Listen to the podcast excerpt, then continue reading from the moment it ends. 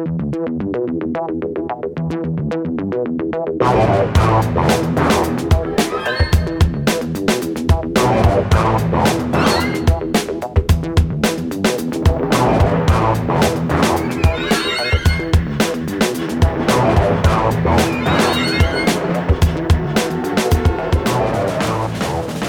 and thank you for downloading this episode of Discussing Documentaries with Rick Wharton. Look at him, his little smile. Look at his little smile. We ain't spoke to each other in ages. It's because since you're at work, you're starting like a late night radio show, just like jazzing the evening with Matt Wills. And it sounds it because of this little booth I'm in. And me, as Rick just said, I am Matt Wills. And today... You sound like a kid doing a Twitch stream when his parents think he's in bed. You're like, hey, you little shit, knock it off. Turn off the router. Today we are doing a Patreon pick, and it's from our newest Patreon, Amy Jane, and she has chosen Memories of a Murderer, the Nilsen Tapes. So I think Amy Jane is more a fan of Rick's thinking than my thinking. Because she went. I wish we had more interactive fans that would do a poll to say what kind of fucking documentaries they like. Because I wouldn't be reading Italian subtitles ever if that was the case. Well, we could actually poll that out. So at one point we will. I don't need that self-esteem blow that only Dale and whoever fucking respond to it.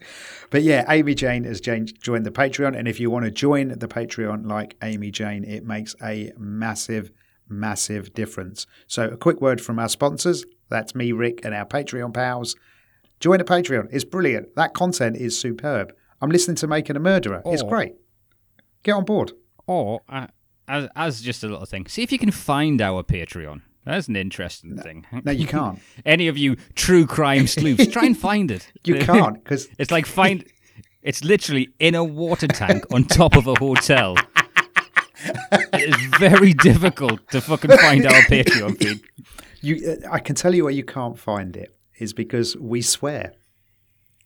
So therefore, Patreon doesn't advertise stuff with explicit language. So to find our Patreon, just click the link in the show notes. You can click on the word Patreon or click on patreon.com/discussing documentaries. It's all there. But yeah, so Amy Jane has picked The Nilsen Tapes, about the British serial killer Dennis Nilsen. I'll give you the blurb quickly because it's on Netflix. It's brand new. When was this coming out, Rick? A week and a half ago? A week ago? But at the most a week or so ago at the time of recording. And what was I going to say? It was at number 2 last night when I checked it out. So it's number 2 in the charts. Okay. So it's So the director is... where's the director? The director is Michael Hart. There's no money, there's no accolades, there's no nothing. It's brand new. But here's the blurb, and then we'll get into it. For the first time, in the killer's own voice, this feature-length documentary explores how Dennis Nilsen was able to get away with multiple murders and attacks and went unchallenged for 5 years within the United Kingdom. It's set against the backdrop of 1980s Britain, when mass unemployment drew young men to London in search of their fortunes, only to find themselves destitute and easy prey, and weaving together interviews from police, journalists, survivors, bereaved families. We look at Dennis Nilsen. So that's the blurb. I remember this. I remember this happening. I've read... I would say this is what put me off true crime. I can absolutely imagine you going back to Cranley Avenue for a drink because you thought someone was friendly. Yes, absolutely. That's exactly the sort of thing I would do. Someone goes, do you want to come for a drink? Sorry, did someone say drink? Yeah. I'd be like a cartoon character with a pie. I'd just be floating on the air. Ooh, drink. Yeah, I was exactly the sort of person who would end up in Dennis Nilsen's drain. Well, before we get into the documentary, do you remember the old days when we'd put one out that was new, say, like The Murderer Next Door? Yeah. And it'd be like, wow, everyone's checked that one out and everyone's talking about it. Yeah. How long has it actually been since there's been a new, excluding this one, because this is my fault when I was first doing it, since a new Netflix documentary hit the mark, because there has been some swings and some misses. Mainly misses, right? I don't like exactly like well, swing and a hit would mean a hit. Like yes, swings means right, that they're putting them out. Had to go. Yeah, it's been a while. The Cecil Hotel, that was too long for the conclusion. Yes. Then you had the MySpace Killer one. Yep. That wasn't quite like the trailer was the best part of it. You saw pretty much everything you needed, and then Pray Away felt a little bit of a letdown. And so, like, to me, I was just like, come on, just be good. Plus, when we were first told it was this one, I'd got mistaken with a previous documentary I've seen, which is there's a confession tape one about an American guy who basically serving life in jail, and What he does is he goes to law enforcement and goes, if you give me a burger, I'll say I did this murder. So they basically, all different law enforcements converge. Like, so this guy in prison just starts admitting to murders. And they go, what? This cool. So all these cold case files, like, and they're like, oh shit, like we've not got a clearance rate on our murders. Goes, yeah, I'll say I did that. Gets a McDonald's, McFlurry, big. So basically, he had like all these different counties, and he goes, yeah, I traveled the country, murdering people the whole time. He's just a small. Oh, and since he was doing, he just copped it, and the police pounced on it and just got as many clearances as they could for their murder cases. Went, yeah, he did it. Beautiful. Greatest killer in American history. He's like 147. He's like, he's a huge obese man. He's got diabetes. He's eating so many hamburgers. Now, yeah, he was small when he started confessing them. So I thought it was that. So I was quite happy when I realised that one I hadn't seen. But I remember this happening. So it's. Britain's a fucking miserable country, isn't it? When you look at it back in the footage, you're like, God, that looks a depressing shithole. This is, you take any British sitcom and stick it next to Two and a Half Men. Yes. All right, that is the difference, right? I take all the humour, all the script out, just the location. Yeah. Just that beautiful house of Charlie Harper or that flat in fucking Peep Show. Yeah. That is the difference between America and this country. We are, like, it's so miserable. Just quickly, I forgot to tell you this. So this documentary is from the maker of Don't Fuck With Cats. All right. So I know that's in my horizon, and it's fast coming up. Our other Patreon fan, Nick, was telling me about that, and she went, I don't think that's for you, Matt. you might have to skip that one. Have a day off that day when Rick says we're doing this. Hey, this is the one. This is why it is left entirely to our Patreon picks. Absolutely. Okay, so we don't have a choice. That's why we take the pound. I mean, there's some that I figured they would choose. There's some I've certainly been planting seeds in previous episodes for going, but if someone asks for it, it pays for it, maybe. Because I can't not follow the rules. That's how, because you know how my brain works. Right, you're if they ask for it, he'll do it. Yeah, I know how that first edition T1000 is. So I used to live, so basically Dennis Nilsen was around... where would that be? That would sort of be west-ish London, northwest London, so around Willesden. Willesden was a little bit rough, but in a great way. So I used to live in Shepherd's Bush and Hanger Lane, and we used to drink round Willesden. Willesden, Neasden, great places. Just great places to drink, absolutely. Huge pubs. They had a music venue there. It had a real stereotypical Irish name. It was beautiful, everything about it. The houses were big. It was, you can see how he buried so many bodies and stuff. You're like, yeah, they had big gardens, them places. They were big old, big old Victorian houses. So I had fond memories of Willesden, and you think, fucking hell, if I was 10 years older, I probably would have ended up in a garden in Willesden. The Willesden Garden. All right, so yeah, I like the way this one's edited. This is one thing I will say on this documentary. The way it's put together is pretty well done. You get Steve Musker, who's the lead detective on it. Yeah, he's talking, and then it cuts to Mike Cataran, who finds remains in a drain. Now he's the is he the Rent-A-Kill guy or no? He's the Dyno-Rod guy. Yeah. He's the plumber. Yeah, the Dyno-Rod. That's the company. I've not heard of Dyno-Rod before. Oh, right. They're they're like Rent-A-Kill but for drains. Right. Yeah. Okay. They're like the company in London who fix drains. Oh, right. Fair enough. Because for me, I just liked him because he looked like a young Alan Shearer. He did look like something about. Yes. He looked like the Southampton days Alan Shearer. Just... But he was proper London as well. He was like, well, what it was, I mean, I've not seen a human bone, but I know that smell. And they knock on the door and they say, look, has anything weird been going on? He goes, well, actually, my neighbour was outside. I heard some scraping, so we went and saw him, and he was just in a vest and his underpants, and he said he had just nipped out for a pee. Yeah. And he went, and it was February. The Dyno-Rod engineer said they'd found human remains. And apparently the bloke in the top floor flat expressed an interest in what he had found. What? He's like the worst serial killer ever, Dennis Nilsen. If it wasn't for his numbers, he would be seen as a failure. Yeah, and... It's see, the thing is with it, it's cut with the recording tapes he sent to a journalist. So that's kind of the narration of it. And he doesn't sound like a serial killer. Now, I'm sure that's an ist somewhere. I'm sure I'm upsetting someone. But he doesn't sound how you'd expect a serial killer to sound. He sounds incredibly... he sounds like... Pompous. A villain in a 90s movie is what he sounds like. Good I tell you what, what he's done to me, right? See, our lass listens to audiobooks of Terry Pratchett as she goes to sleep. Right. And it has ruined it for me because that voice and the way he describes shit is so much like if Terry Pratchett was killing, you know, fucking young boys on the game. It's like...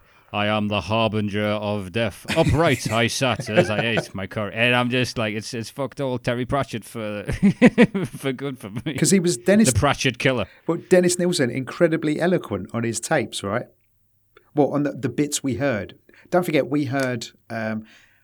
that's like seeing the greatest highlights of Andy Carroll. You'd think he'd be the greatest footballer in the world if you saw the edited highlights over 7 minutes. But, whereas if you look at his whole career, right, he was made of china.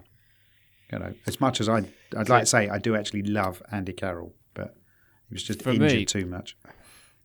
When you hear that voice and you see the attic he was staying in, I'm like, yeah, there's enough aggression in that guy. Oh, God, that is. Well, the copper called him a psychopath, didn't he? From the off, he went, this bloke's a psychopath.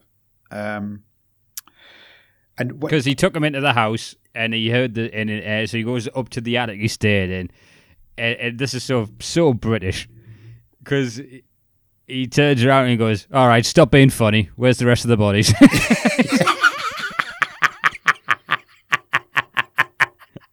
There's no take your sunglasses off, corporate back up. There's no America says, sir, get down on the ground, goes, all right mate, no funny business, where's the head? All that Sherlock Holmes stuff is very overrated. Let's just get straight to it, because I've got to clock out at 5 because the shops will shut early on a Thursday. So effectively, Dennis Nilsen worked at a local job centre, and he would pick up the destitute and get them back to his flat and kill them. And the documentary lays out a reason of why he might have done that, and they just lay out what happened at the time. And they spoke to people who were involved, and it's a fucking bleak documentary. It's incredibly miserable. I have looked into the eyes of some people working in the job centre and thought that is within their remit. So do you think that the job made him do it? I mean, obviously we know more about him now, we've seen this documentary, but do you think working in the job centre because the 80s, right? I don't know if you... When were you born? Thatcher, that's halfway. I've seen a lot of halfway to St. Pet. I'm aware of Thatcher. I live in a mining town in the northeast. Right, I'm aware of Margaret Thatcher. But so on the news, every single news program, you would get the unemployment statistics. And the number is this. And it would literally be a count that's just on the... It's like the debt. It just keeps going up and up and up. And I'm like, was that a lot? There was a news clip But I was 9. I had a job. How could these people not have jobs? I had 2 jobs when I was 9. Maybe they couldn't fit up chimneys, all right? Yeah, and my mental health's fine. I can't even take a lunch break without feeling fucking guilty. Yeah. Fucking boomer generations. Unemployed. The only thing I'm annoyed about is it wasn't a fucking war for me to be involved in, like the Great Generation. No, all right. Yeah, no, that's a fair point. I you can tell I'm one of Thatcher's children. And it's the language they use on the news, because they don't say the unemployment go, these dropouts and reprobates. Yes, absolutely. Yeah. These people who don't want to try very hard. And they are seen as a lower class, right? They are pictured like that. Yeah, it's at least a little bit more. It's not more subtle now, but now they put on shows like Benefit Streets and things like that, and go, look, this is how they're living with all that money we take from you. Yeah. All right, what about the tax havens? Don't worry about that. It's Janice here who gets 20 quid a weed and doesn't have a job. Yeah. We do still attack the poor. You're absolutely right. I'm very guilty of that.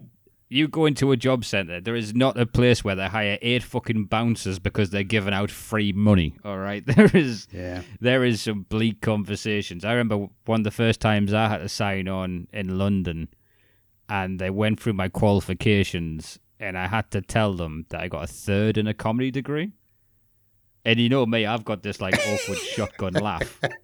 So, anyway, that's not funny. I went, excuse me? Because this is the first bit he's actually said there hasn't been like a driving examiner just fucking dead to the line asking questions. He goes, that's not funny. I was, what do you mean? He goes, you should have worked harder. Now you can't get a job in your chosen profession. And I went, hey, look at the fucking degree. I don't think it matters. And he's just like, it's no laughing matter. And I went, well, I am qualified to tell you that it is. So long story short, I didn't... You didn't get the job. And then he went out and killed someone, Rick. That's on you. Oh, he was thinking of me. Going, yeah. But what was the thing? You've got to go in each week and say what jobs you've been applying for. Right. And that gets tough. Because it's just like, I tried at a butcher's, a baker's, kind of stuff, American. Yeah, they weren't hiring. Said, come back at Christmas at the candlestick makers. I think Dennis Nilsen, up until that point, I think he was Britain's biggest serial killer. And obviously now he's been replaced I think he's been replaced now by Harold Shipman. Or that's the Roses. Like an oldest opinion, yeah. But that's, we don't know Fred about West, Rose West. Yeah, and we don't know their numbers, but... Yeah, he's got to be still in the top 5. It's not like we breed these people all over the place. They're very few and far between. But he seemed as a serial killer who just puts the stuff in the cupboard in their bedroom. And this, have you ever smelled a dead body, like of a dead animal or a dead human? I'm going to surprise you here, Matt. I don't actually have a sense of smell, so. Oh shit! Every time. Every time. Sorry, mate. Anyway, it's incredibly distinctive to the point it makes you feel sick. You're like, I imagine my halls room smelled like that. Right, okay, right. The reason you couldn't get a girlfriend for 3 years, that's why. I've done gigs and I'm like, I don't understand. These jokes kill. Why are they all looking at me like that? Take your jumper down off your mouth. I want to see if you're smiling or not. But basically, so the offices I've worked in, they always have false floors. And rodents are a massive problem in London. And basically, you'd pick a floor up, and you could smell a dead animal, and that smell would last for like years sometimes, if you couldn't find the body as it's rotting away. And I can taste it now. Now I'm going back to that memory in my head. It's fucking horrible. So the fact he just kept them in his wardrobe, he must not have had a sense of smell. I must know, like, you get used to it. Like, you know how your house smells. Do you know what I mean? Yeah, like, you're used to it. But if you got pets or something, then a stranger comes in, like, oh, that place is awful. Yeah, maybe. As my mother tells me every time. Yes. Stop rubbing in the fact I've got no sense of smell, you mean woman. This documentary, I made this, though. It's so British. You should kind of watch it eating fish and chips and... waving the Union Jack. Yeah, go Britain. And it just, but it, again, it, like when it shows Soho, the sort of all the sex shops and stuff, and it shows Piccadilly Circus, it's just neon, and they're like, yeah, London. And no one noticed these missing people. London. It's a scum hole. And all the people in Scotland are like, how did anyone not notice that someone went missing from their community? Because there's 30 million of us. We don't know everybody. It's not like your little one street, love. Sorry. Here's the sad thing. I knew how no one noticed before they said so. Long before they said so. By the way that this guy was pronouncing his words and just by previous fucking serial killers, I knew exactly why no one was looking for these poor bastards, 100%. Yeah, because he was smart. This documentary shows, it wasn't because he was smart, this documentary 100% shows the greater plight of homophobia in the space of 10 minutes than Pray Away did. Oh my God, yeah, fair point. And, well, and the fact that he went for the homeless and no one gives a fuck about the homeless either. And back then, the homosexual homeless, even less. Right? They cared even less. But he was smart in the fact that he went, well, okay, who are the police not going to look for? Okay, they're not going to look for these people. Okay, and what's my kink? Oh, I need to kill people. Okay, well, let's marry those two things up. And the reason he knew who the police weren't going to look for is because he's an ex-copper.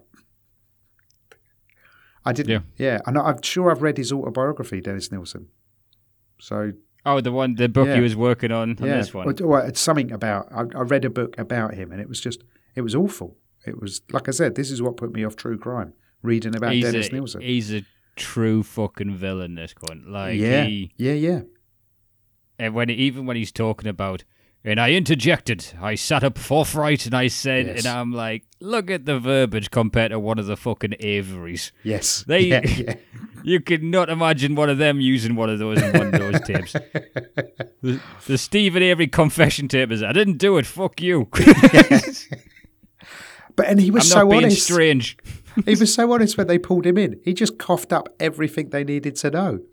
He was literally, it's a fair cop, Gov. They knew he had him. And I think he wanted the fame or notoriety for it. But maybe.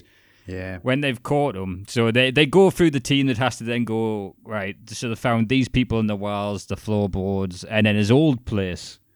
There was like 13 bodies in the old place. Now, he didn't have my ex-landlord because he went mental that I left cups behind. So Christ knows how I'm leaving 14 fucking bodies around and getting a deposit. Because... Well, Nilsen said he would drink with someone in his flat and then wake up in the morning and there'd be a dead body. You know how it is. But again, that's the reconstruction of like an intellectual fucking psychopath it's to tell the story of these actions that he thinks are grandiose, but also it's not really my fault. Yeah. It's not my fault this happened. It's But he's also talking to a fucking when he's talking in jail and he's just like, I'm eating a curry now with curry powder and then a joint and now I play the keyboard. You're like, what the fuck is going on? And you can tell it's dated because he gets to the police station and the first thing he does is light up a fag. You're like, oh, fair enough. It is... and then they go through it. So it's the slow build of how is he finding these people. And as I've already said, it's because it's exiled people who feel, rejected from society. They come to London. They can't afford to live there. So they end up prostituting themselves. And that's how he's getting most of them. And don't forget, back to his place. And don't forget, homosexuality was illegal back then. Yeah. Right? And they were classed as...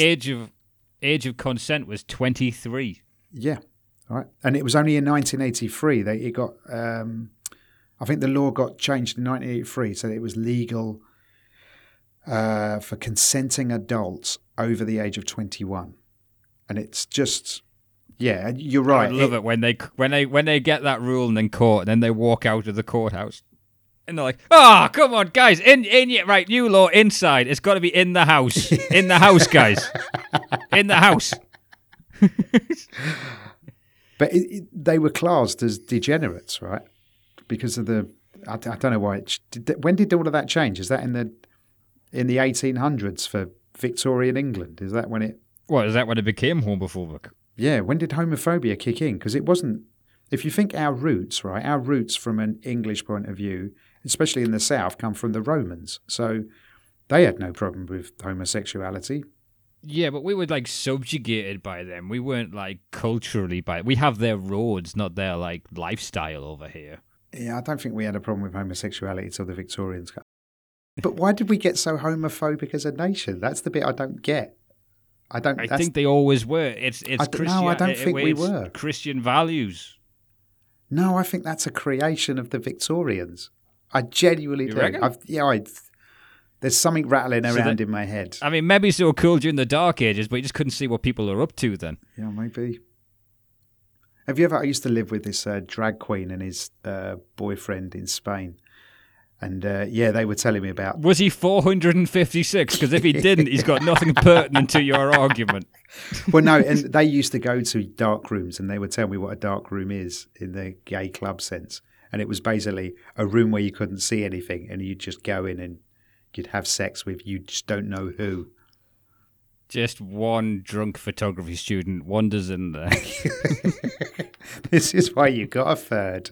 He finds something out about himself that day, right? He was very honest to the police, but that did nothing for him. I think you can get away with your honesty if you've maybe killed someone by mistake. But when it's 16, you're like, oh, you'll never guess what. I just woke up and there they were. Phooey. Wait, I think, again, since he's a police officer, I imagine he thought, you don't get away with this forever. Yeah.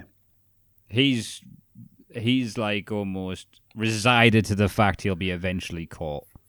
Do you think so? I believe so. And the idea that he's doing his fucking tapes and his autobiography, I think he was fantasizing over being this man that, like, he refers to himself as the bringer of life and the harbinger of death with different fucking... Yeah. Oh. And the interesting thing with the documentary, a little bit like... what's the other Netflix one? The Mormons. Yeah. You don't see... I mean, where you don't hear the bomber...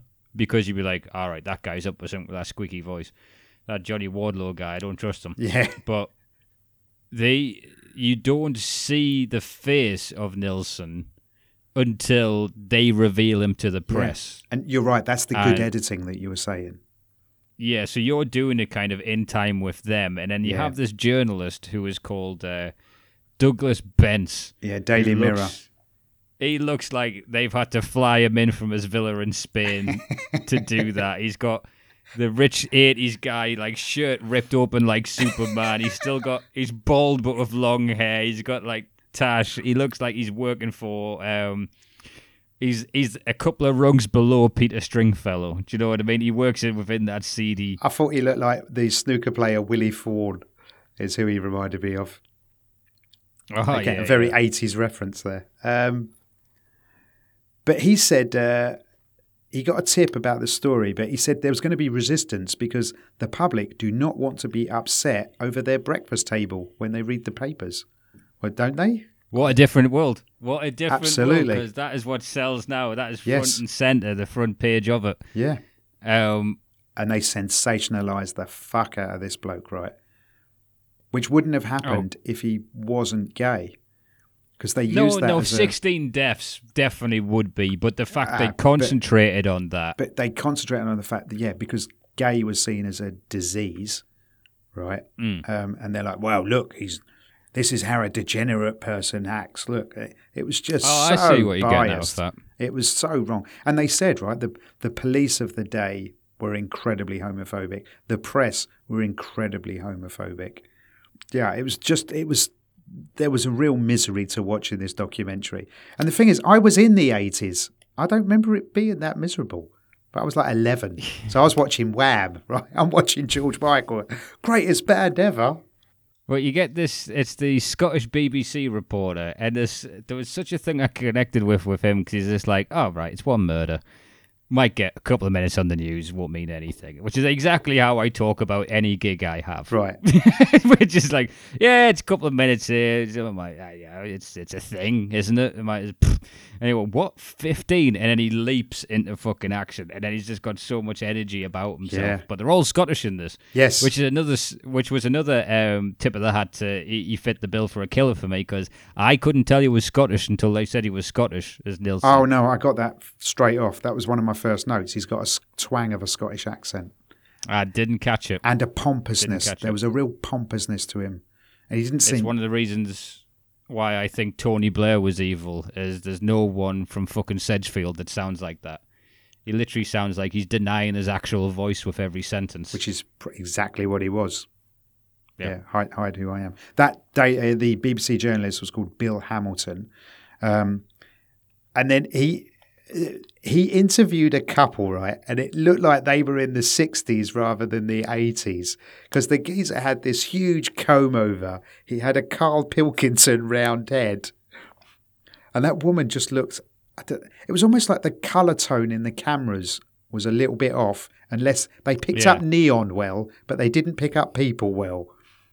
Do you know what I mean? There was... Yeah. It was... I don't know how many Ks they had then, but there was no 4K.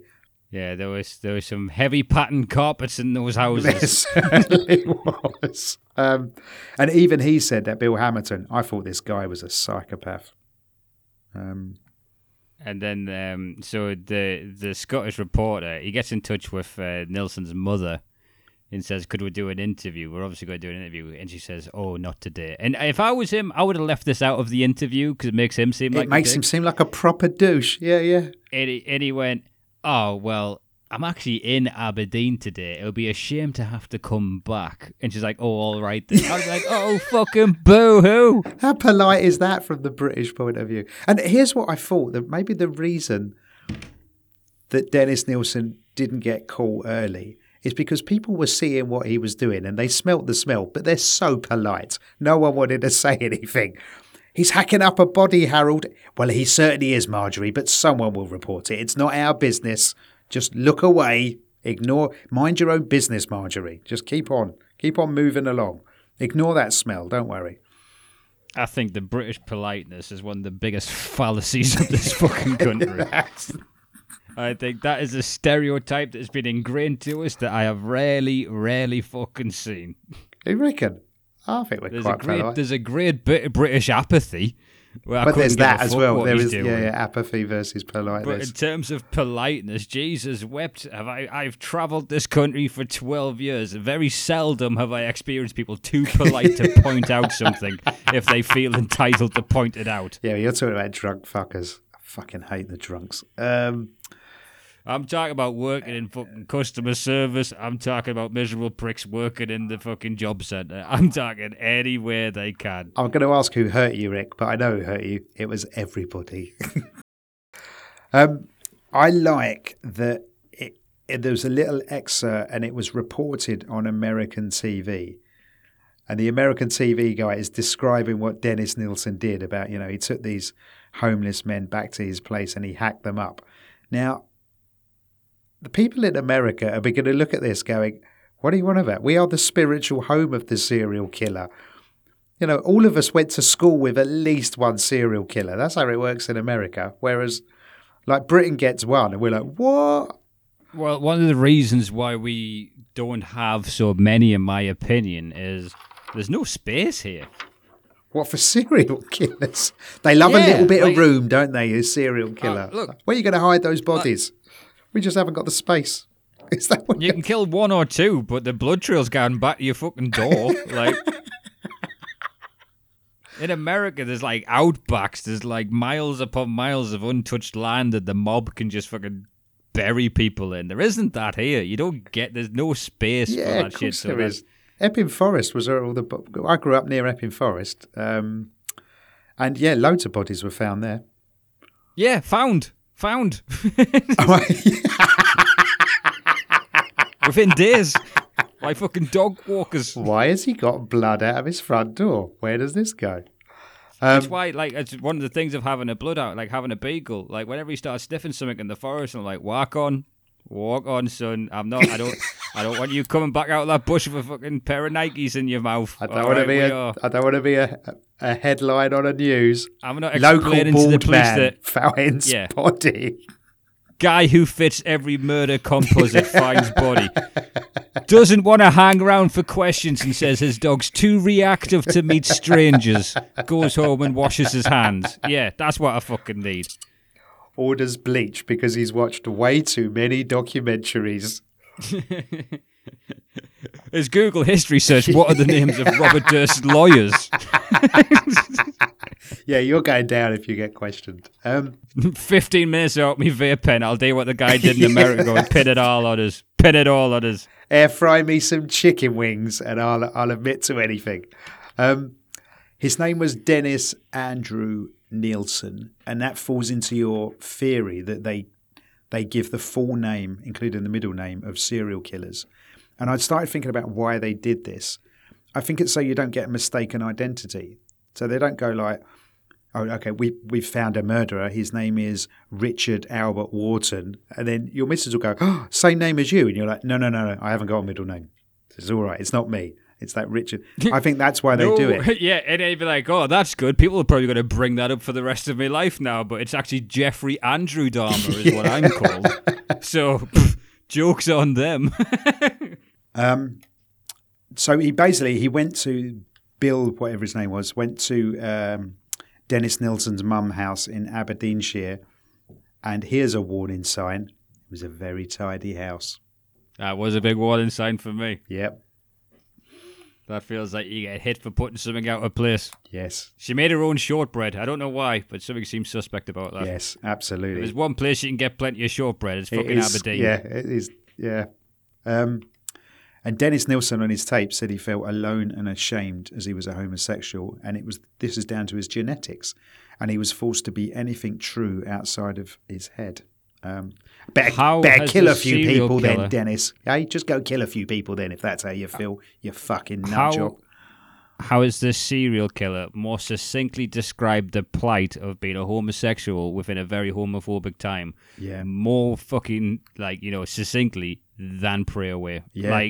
No, you're right. It's not, he wanted to change a story in the speech I was giving about people how this was bad. Yes. This was, this is how I felt. Yeah. And he did, because he is eloquent, he does nail that side of it. He really does. And he brings... It's when he's talking about the press. And he's just like, oh, the journo's got a hold of it. The gay killer. Oh, dear. it's very much like a snooty guy that, sarcastic. The flower falls on his head during, a children's TV show. Bodger and Badger, he's getting mashed potato flicked at him as he's trying to come round and evaluate the house. Oh, my cufflinks are scuffed. But he lives in this, I would assume he's a serial killer. Going up to that fucking attic with that voice, I wouldn't trust him. Basically, once he gets nicked, his police mate from when he was a copper, Bob Brenton. I love this bit. He gives this great thing. He went, he wasn't really a people person. So when he left, there was no leaving due. Well, then this is on you, Bob. I think this is all on you, motherfucker. Maybe if you would have just got him a leaving card, a little bit of cake, right? Couple of cans of special brew, you and the lads. He loves a Bacardi, our Dennis Nilsen. Couple of Bacardis. Maybe he would have been a nicer person. It says a lot about me, but on all the jobs I've had, I've never had a leaving do. Oh, really? If I have had one, I wasn't invited to it. But no, I've never had a leaving do. I left the job once. We had a week of leaving dues. I think we started on the Monday and we finished on the Friday, and it just got more debauched every single night. That's when Matt was working for Alcoholics Anonymous. He no longer works there. That leaving do really spiraled, did a lot of damage for the community. I'm taking everyone down with me. And basically, this Bob Brenton was called to an incident. And it's the everyday life of people around these fascinating scenarios that I enjoy. All right, so we're like, you've worked with this weird loner.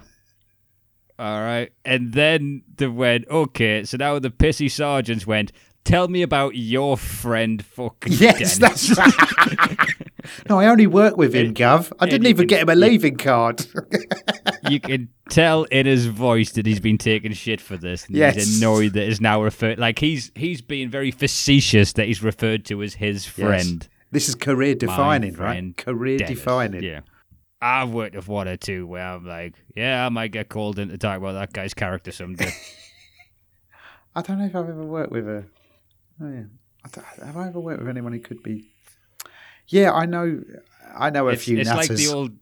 It's like the old Adam Bloom joke, which he never gets credited for, but it's the formula of, and if you don't think I'm not like that, it's you.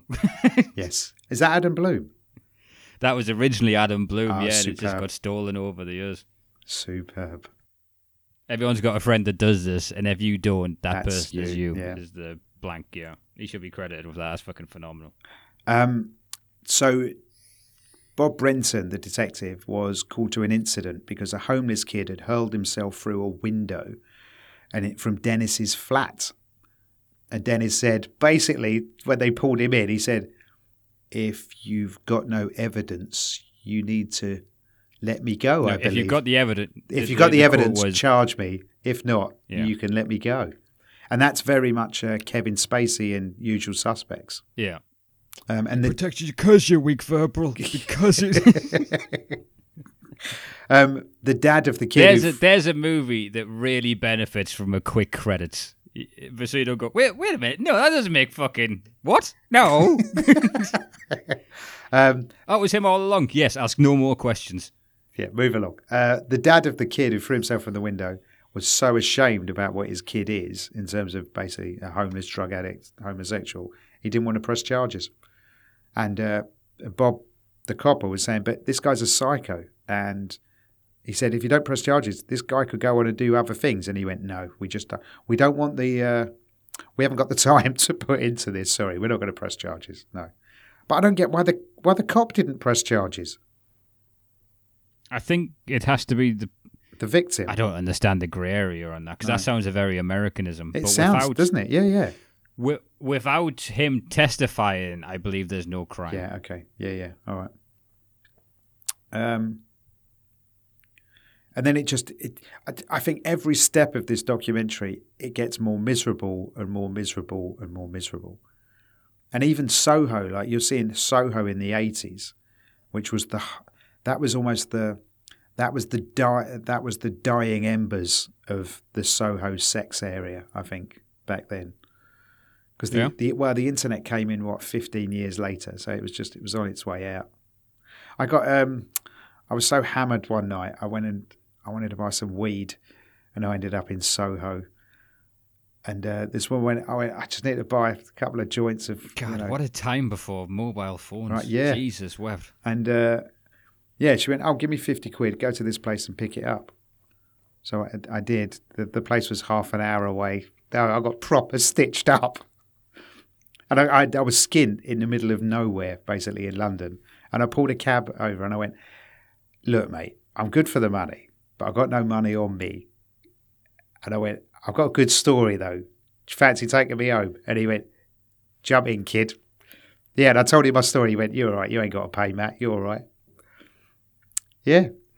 It was a happier time in London where a drunk could be safe. I was out in Surbiton. Tell you what it was like Easter, and sometimes I'll wake up with a rush of energy. I'm like, shit, me and our lass are not living like regular people. I'll make a big Easter dinner. So this is like 11, 12 in the afternoon, wow. Easter Sunday, and I'll go, right, hang on, you clearly hadn't been asleep from the night before then. You don't get up till 3. So I got out. And all the shops are bare. Yeah, right? It's Easter. So, I've now got... Yeah, yeah, exactly. But I'm not a regular person. I don't normally do this stuff. I just think I go... I'm like Ebenezer Scrooge. I go, you boy, what day is it today? Bring me a fucking goose. All right. So I got into the first supermarket. Can't find one. So I'm like, fuck, got to go from Tolworth, where we used to go in that calf, down to Surbiton, get one of those. In the space of going to Tolworth, which is a 5-minute walk from my house, to the bus stop, 3 separate people had not offered, all right, two had given me their number for when they presumed I next wanted weed. And the third one offered to give me a free sample. And I'm like, right, that's it. I'm shaving the beard. That's brilliant. There was an incredibly, again, you're right, this documentary did more to highlight the plight of homosexual men than Pray Away did on behalf of homosexual men. I know it didn't just cover homosexual men, Pray Away, but... Because once it starts to go towards court, then you hear that 5 other people had been assaulted and tried to go to the police, and they were just brushed off and called... Yeah, you probably... Imagine that. You imagined it. It's exactly what they said. You imagined it. And you're gay. But one of the talking heads, Martin, was one of the first people he tried to kill, and basically he's still alive. He didn't get away with it. And he said, a few people knew I was gay, but I was told I'd grow out of it. What? I was told that about being short. Yeah, you'll grow out of it. Don't worry. No, you are what you are. Just imagine you wearing your sister's hoodies, bless you. Yeah, we still do. We still switch clothes, me and my sister. I'm trying to put weight on because the guy who gives me his clothes in a bin bag has put on weight. So. I'm trying to bulk up currently. It's been a stressful year for him, bless him. And he's got... So I've got all these nice tight-fitting Topman tops that aren't tight-fitting. But Martin, what they do is they found his national insurance card in Thingy's flat. So at least he was still trying to find him a job. Yeah, bless him. Yeah, he was. I mean, he was a professional. You can't knock his professional credentials. And also, there's no NCIS in Britain. What they did is they just got regular coppers, gave them a green overall, and went, "Go dig up that fucking garden, will ya?" And like 9 of them pulled out this van. And she was just a regular, the woman they were interviewing, she's just a regular beat cop, right? She's just a... Yeah, Karen Hunt, I think she was called. So they're like, yeah, just, here's a shovel. Can you go look for bones, please? No NCIS, no forensics, no nothing. It was just Karen and the lads, whoever was free that day, and owned gardening gloves. That was your criteria to make it for that. I don't know, that just sounds like a different day. Do you know what I mean? Because every day is, if you got your beat and you're like, oh, I've got to chase these people, I've got to, like, oh, I'm digging today. Yeah, I'll hang out, have a few cups of tea. Yeah, just smoke some rollies. There's one of the other talking heads, basically it was a geezer called Shane, and then it cuts to his mother, Leslie, and... The love of Leslie's life was named Graham, and he was killed by Dennis, and he was one of the first bones they found. And and they're asking about dental records and things. Because first off, when you see the way Shane's dressed, you think, oof, what did he do to him? Yeah. But here's the weird thing. A journalist phones Leslie up, and this is how scummy the journalists were. And they went, we don't want to tell you what Dennis did. Do you want to know? Do you want to know? Do you want to know? And she went, go on then. And yeah, he dressed him up and watches TV with his corpse before hacking him into little bits. But, like had him there sat in the armchair for 2 days. Yeah, for 2 days. Why did you have to tell her that? That just seemed... The press do not come out of this looking good on this documentary. Oh, God, no. No. They never do.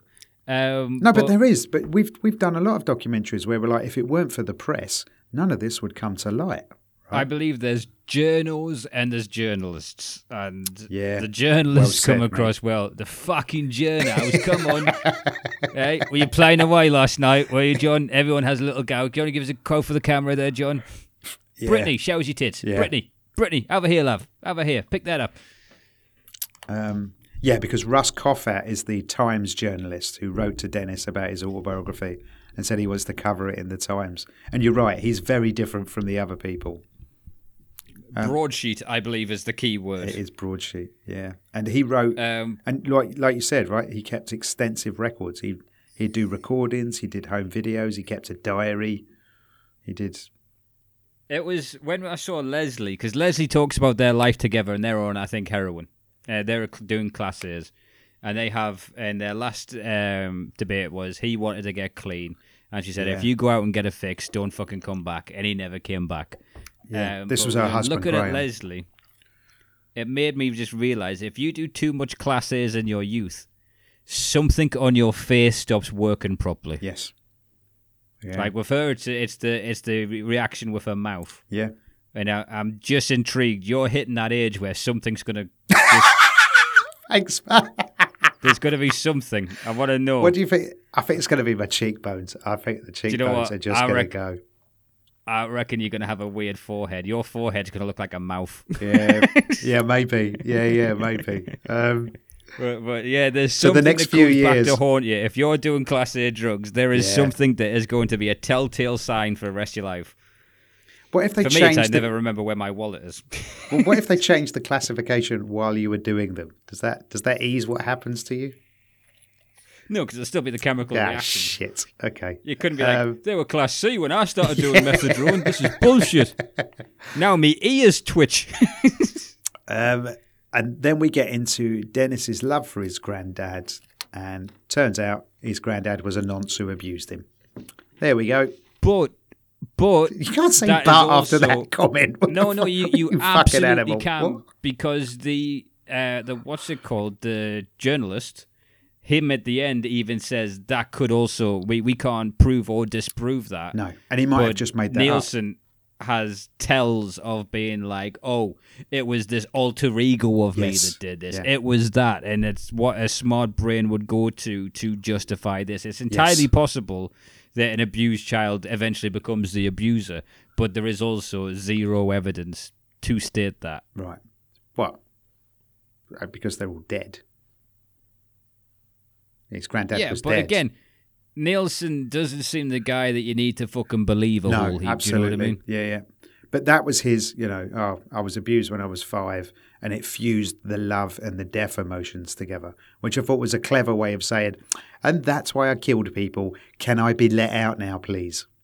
To me, it sounds like he's making a book. Right, yes. To me, it sounds like he wants to get out so he can kill a few more people. The geezer's clearly a fucking nut job. He's a well-read guy, and he knows the main protagonist has to have some kind of, origin story. Yeah. To what he's doing, because the way this guy operates as the person that he tries to kill and resuscitates, he puts him in the bath after strangling him with the sleeping bag. It's fucking miserable. And then it goes to trial, and he pleads not guilty, so he gets more attention. He's referring to it as the theatre. Yeah, and well, basically he's in the Old Bailey right now. That's the Central Criminal Court of England and Wales. That is the Wembley of courts, and it looks like the House of Representatives in the States. So it looks like a mini version of St Paul's, and you've got the Lady Justice on the top of it. So this huge statue of this woman holding a knife and the scales of justice, and it's on the borders of the City of London, which is actually older than London. Yeah, it's an incredible building. Absolutely incredible. What's it? But his defense is pretty much, well, I didn't kill everyone I brought back to my flat. I didn't kill everybody. It was diminished responsibility. We'll knock off 2 years because you're a bloody good bloke. And then, right, it was a very skipped over moment, but it made me fucking see them. So these fucking brave guys come forward. Yes. The 5'6" that survived him. Yeah. Not that he didn't try to kill them, that survived his attack. Yeah. Came through, they testified. There was one guy who he'd even mentioned, careful on the sleeping bag, you don't want to strangle yourself on it. And then later he woke up and he was being strangled with the sleeping bag cord. Yes. They are then rushed out of court like they're the fucking villains. Yeah. You've seen that in front of the pet. Like they're rushed and fucking panicked. And then they are victims. They are not villains. Yeah. Without a doubt. They are treated. Very brave to stand up and do that. Yeah. You've got to fucking applaud them. His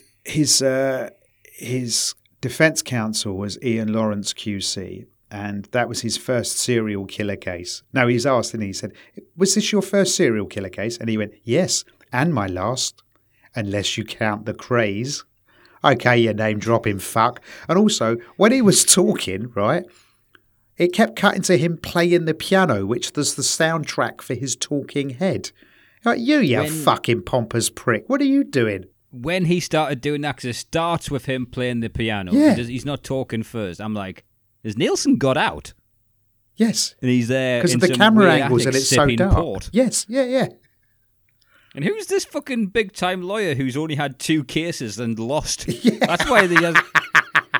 Yeah, those famously unconvicted Grey twins. Okay, Ivan, no more cases for you. You're bringing this law firm into disrepute, you fucking idiot. Get me someone with a fucking cowboy hat immediately.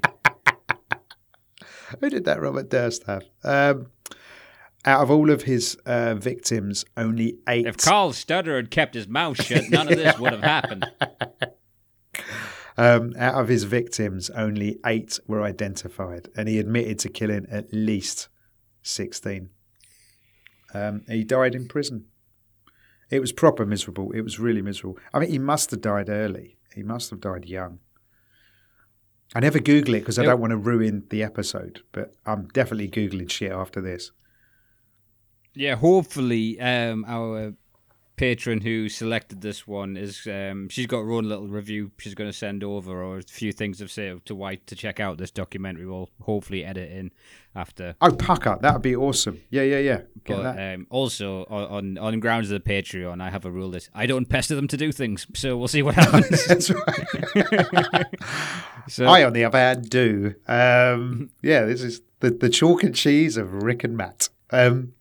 And then what else is it? There's one thing caught me about this, which was, so it shows you Piccadilly Circus. Yes. Yeah, footage of the back in the 80s. And it's got the Carlsberg banner, and it still had the slogan, probably the best in the world. And I'm just like, how long have they been dining out on those adverts? Probably the best beer, probably the best lager in the world, isn't it? Yeah. I thought that was like an early 2000s thing. Oh, God, no, that was... It's like 40 years. Who's working in that ad department? Have you got anything better? Have you got anything better than this? Nope. Okay. And Matt, run it again. Off the podcast. Ricky's trying to get into writing adverts that don't mean anything. I want our fucking job. Hey, listen, I know we only meet once a year, but I've got an idea. Is it a stick with what we're doing? You're right, Bob. I like the cut of your jib, Wharton. I like the cut. Here's another £1,000,000. You change dynamics, Wharton. You change dynamics. There's a guy in the sales department that said it should be maybe the best lager in the world. Don't worry, I fired him. He's not fucking, he's not Carlsberg material. He's probably going to kill himself. But this was it was a very miserable documentary, but I really enjoyed it. I really did. It was very well put together for a British thing, right? Especially for a British thing, especially for a British one. What's your score on this one, then, Matt? I'm going to give this a healthy 4. I'm giving it the same. Cause I was thinking of what to give it, and my only issue with it was, which again, it's the confession tapes. It's his memories of, so you know he gets caught. Yeah, there's no big surprise. No, absolutely. The unfolding of it. And again, almost the buried the lead of the police dismissed 5 people that they could have caught this guy from. That is, and you're right. The that is up. Well, and the highlighting of the plight of gay men was. You're right. It was very well done by this guy. It really, really was. And even the journalists and the police were the same. They were like, "Yeah, listen, it was a different time." You get the feeling that the guy that my friend Nilsen friend, you know, the guy, that police officer who has to talk to him. That's Bob Brenton. Yeah. Bob Brenton. You get the feeling that they're almost having a go at Bob Brenton for having a gay friend more than they're having a go at him for knowing a serial killer. You know, they're doing some limp-wristed impressions around the fucking office to him. Yeah. How did you not know, Bob? Right, well, thank you very... And if you want to watch that, it's on Netflix, and it is Memories of a Murderer, the Nilsen Tapes. It's good, man. I really enjoyed it. Not a bad watch. Really enjoyed it. Yeah, it was a good pick, so thank you, Amy Jane. Really, really good pick. Because I would have never have watched that, ever. I had wrote it off as the thing I had already seen. Right, okay then. So with the guy copping to the murders. So she nailed it on her first outing. So, right. And if you are one of our Patreon fans, yeah, get in touch with, this is me doing admin on air now, get in touch with your picks and we'll do some of them. Or else I'm going to have to do some Rick miserable thing because I haven't got a chance to filter through them at the moment. I know our Patreon members, all right? There's one or two that I need out, and then after that, they're all Rick picks, baby. They are all Rick picks. Like this gun is heavily loaded in your favour. I'm not pointing any fingers, but they're all in fucking Australia once we get through their picks. She Shears is coming, sir. She Shears is coming. Right, thank you very much for downloading. If I can sync it up with the time zones, I can fucking tell you what day you're going to break down on. If the clock's going back. With the Matt Wills brain chemistry. What's it? 2 weeks of out sugar, dark by 7 o'clock. Oh, it's coming. Don't fuck with cats. That's coming. That's a potential school shooter right there. Right. What's next, my friend? Next, we're going to do another Patreon pick because we've got a few backlogged. Right. So okay. I'm going to catch up with a few of them. And upcoming, we'll tell you the story because it's fun for people to follow along. We've been contacted by directors of a documentary. They didn't tweet us, so we haven't missed it this time around. Yeah.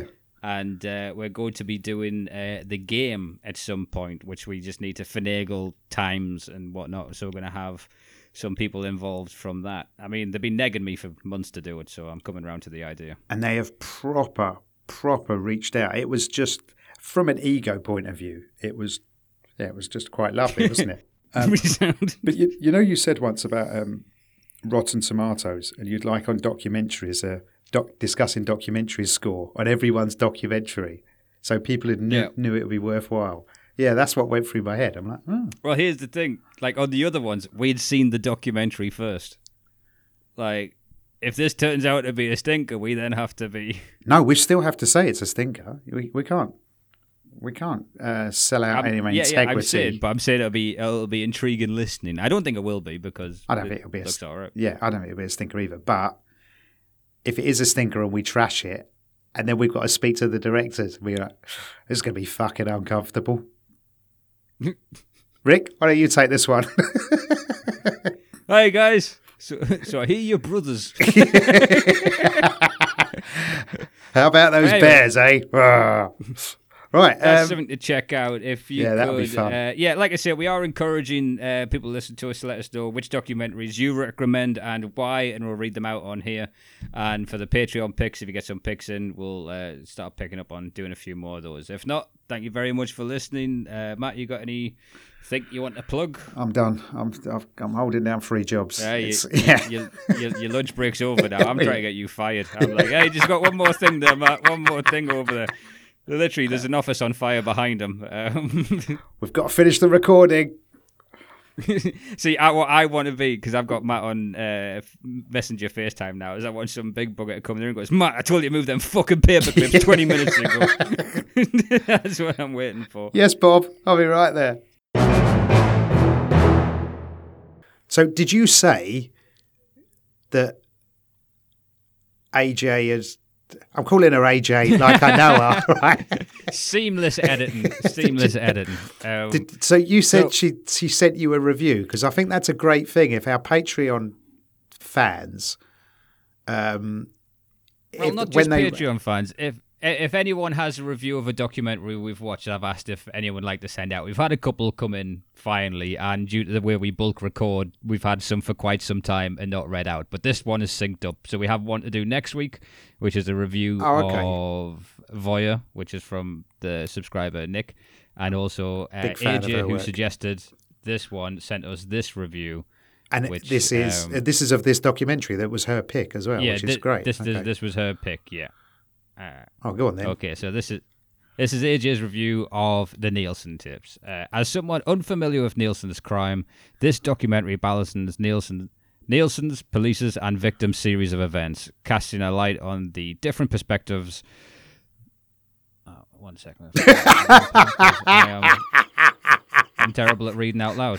I'm not very good at reading out loud. Bill Burr makes it look simple, doesn't he? This is why we're going to be really bad when we have to start slinging dick pills for adverts. We need more Patreon people, because reading copy just is not in my wheelhouse. Me neither. Right. Okay, so AJ's review. As someone unfamiliar with Nilsen's crime, this documentary balances Nilsen's, the police's, and victim series of events, casting light on all the different perspectives. I know, we're going to have to start editing mid-thing now, because we know we're not going to get through it all. Nilsen's self-tapes are downright eerie and unsettling, and someone with a degree in criminal psychology, it provides an incredible insight into his mind and delusions. How thick do I sound now? No, you're right. The documentary... I know, but the fact that she's got a degree in criminal psychology is like, oh, she should probably be on this and not us. Right, so the documentary takes a look at the social climate and prejudices that allowed these atrocities to occur and for Nilsen to go undetected, casting a focus on the victims of the crime rather than the investigation itself. Using Matt and Rick's scale, I'd had to give it a 4. Sad, somewhat uplifting at points, and shocking, all in one. All in an interesting watch. And then she has put a caveat of, this was going to be a 4.5, but I've started watching Making a Murderer and reminded how awesome it was. Fair play. Nice review. I don't think the reading of it did it justice, but it was... No, it did not. It did not. But once I hit that final word, I waited for an applause break.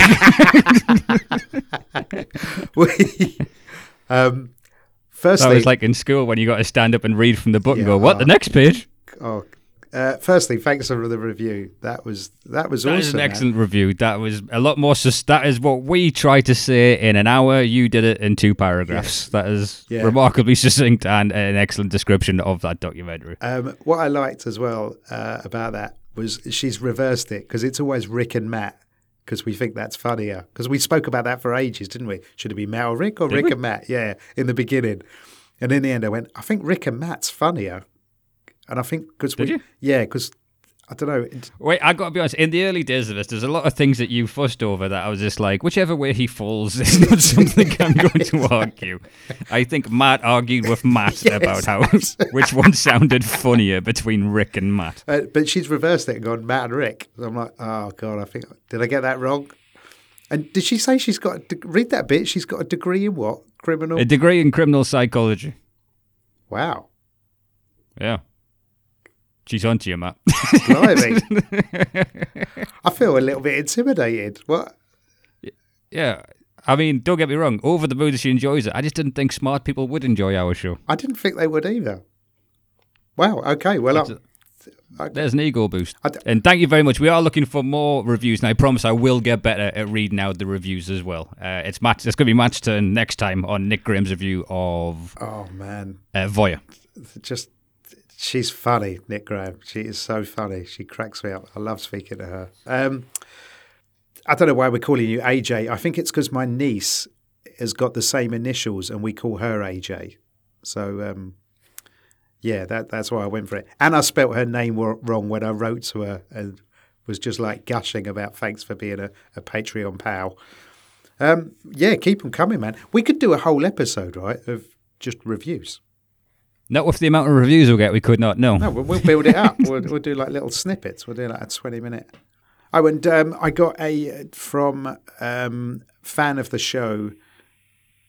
They're on our Podbean page. They are called CRXQW7 or something. The guy in the office. He sent me a thing this morning when I came in. So I got an email from him and he just went, is this going to go anywhere? Because I don't really like bowling. And that was and I just wrote to him, I went, that's a Rick line, wasn't it? And he went, yeah, it's the funniest thing I've heard in ages. Brilliant. Absolutely love it. Great episode. Oh, cool, man. Oh. So it's nice to come into an office job where they're quoting what you're doing in a non-office job. And then they're quoting the very funny man you've tethered yourself to. You're like, I'll take it. That's it. I don't know. I got a thing about London office people. I just think he wants a good recommendation on your way out the door. He's the best hire I've ever made, but hands down, bar none. Best hire I've ever made. Well, there's about 18 people in that office went, oh, for fuck's sake. I've hired hundreds of people over the years. He's the best. Bringing you berries, self-help books, all the weird Matt Wills fucking accoutrement. Eat spinach.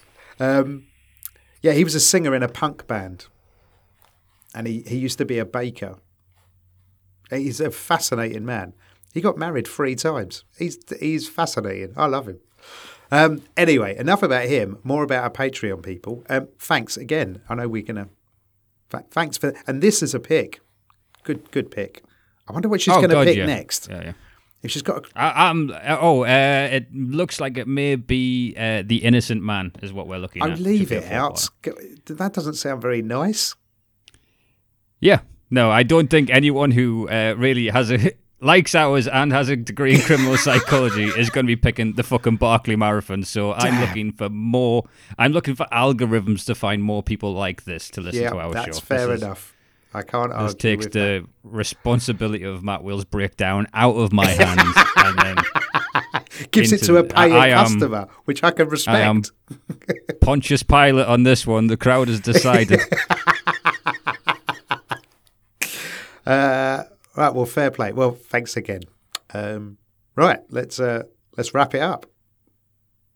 All right, thank you very much for listening, guys. Excellent pick from the Patreon. Pick. And again, I think we're about to drop episode 5 or 6 onto the Patreon of Making a Murderer. And then enjoying doing those. And then, and then we'll have another regular episode for the main feed on Wednesday. Thank you very much. Ta-da.